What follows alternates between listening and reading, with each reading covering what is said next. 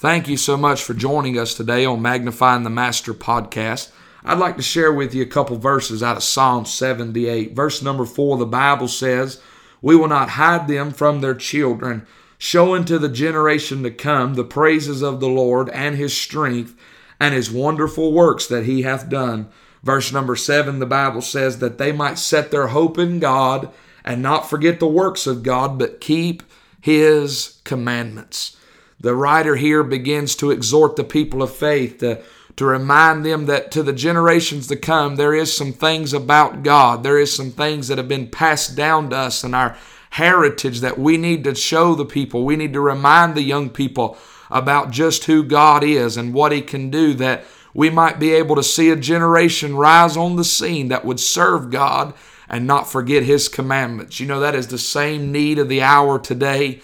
We have so many people fighting for the heritage of America and so many people on all sides uh, fighting for how they want this nation to go forward in morals and in religion and all of these things that the world has to say. And all of that is important and has its part. But could I say to you today, there is nothing more important than what we do to teach the generation to come about the things of God. There's a heritage that we cannot lose. There's an all out attack from hell, and they are strategizing every day on how to rip the heritage away from our young people to try to raise up a generation that does not value worship and serving God like we do. And if we lose our heritage, the Bible says, if the foundation be destroyed, what shall the righteous do? The devil is not so much interested in trying to rip the heritage from those in our nation that are 30, 40 years old and above. He knows your choices have already been made, but what he is trying to do is to corrupt and distract the younger generation. He is buying his time, hoping that he can take from them and allow them never to be invested by us and to show them and to teach them about the God that we serve so that they will lose the heritage and we will lose the power of God and church as we know it. You say, Preacher, what do we need to pass down? Well, I give you about four things that I find right here in the text that are that we cannot we cannot afford to lose. Number one is his wonder, the wonder of God. We need to teach our youngins how to worship. We need to teach them about the holiness of God, the goodness of God, the grace of God. It ought not be that we go to church and our children watch us act like God is dead.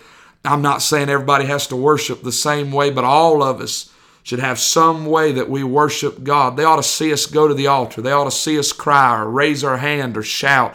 They ought to be able to say, hey, mom and dad, or the ones that they're looking up to, youth leader, uh, whoever you may be, there are young people watching you and they ought to be able to look at you and say, man, I know that they are, they are in love with the Lord. They, they are just overwhelmed by his wonder and how good that he is. Not just his wonder, but his word.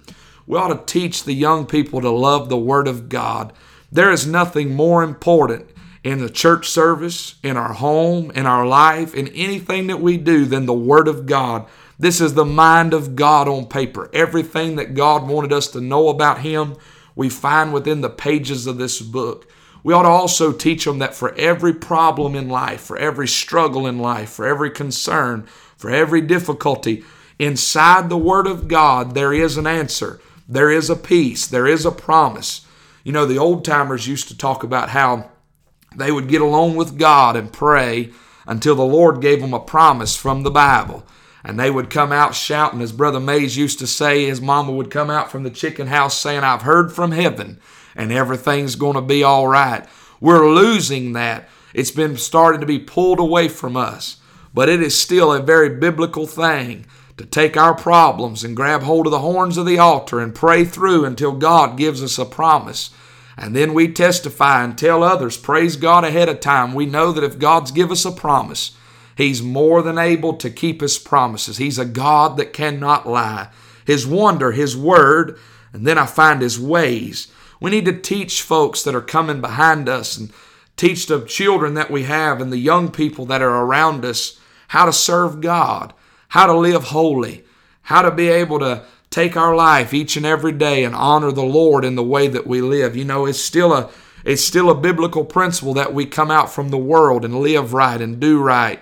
it still ought to be our desire that we live in such a way that others could see Christ in us, not just in our words and not just in the fact that we go to church, but in how we love others, how we treat others.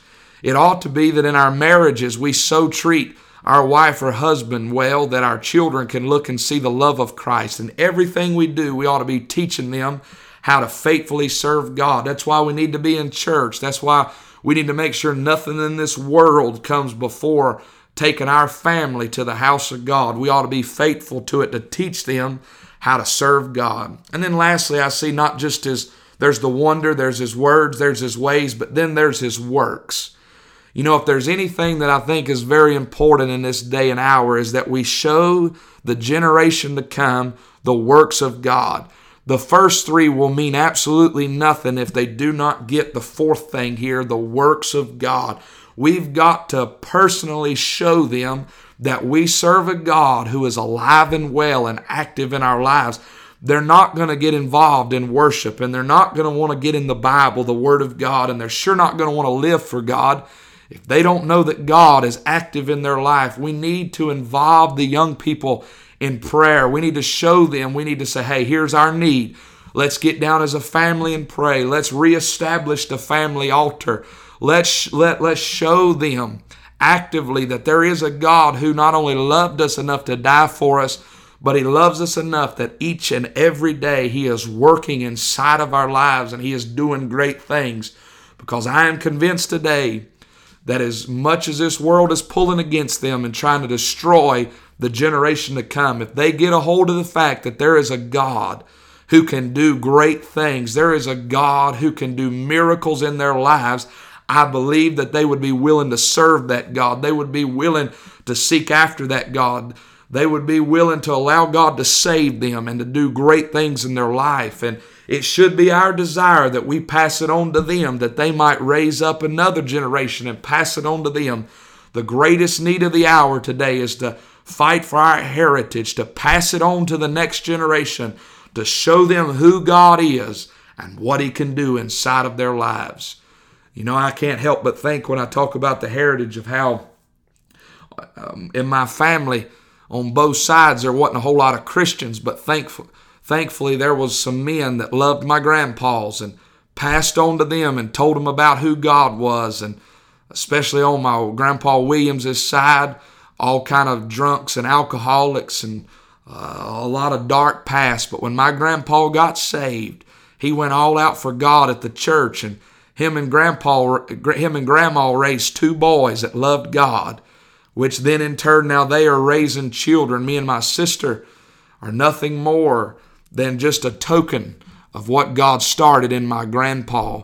You know I've learned a lot of things from him. He was my hero. My dad's my hero. He's my best friend. I learned a lot of things from him but there is nothing more important I could learn than to learn how to serve God.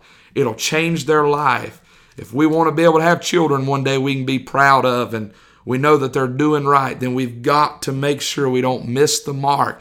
You can give them all the world, but if you don't give them Christ and if you don't actively show them by your own life how to serve God, all of it's a failure.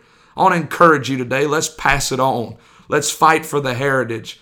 Let's be active in it. Let's show a generation to come the praises of God and what He can do. May God bless you today.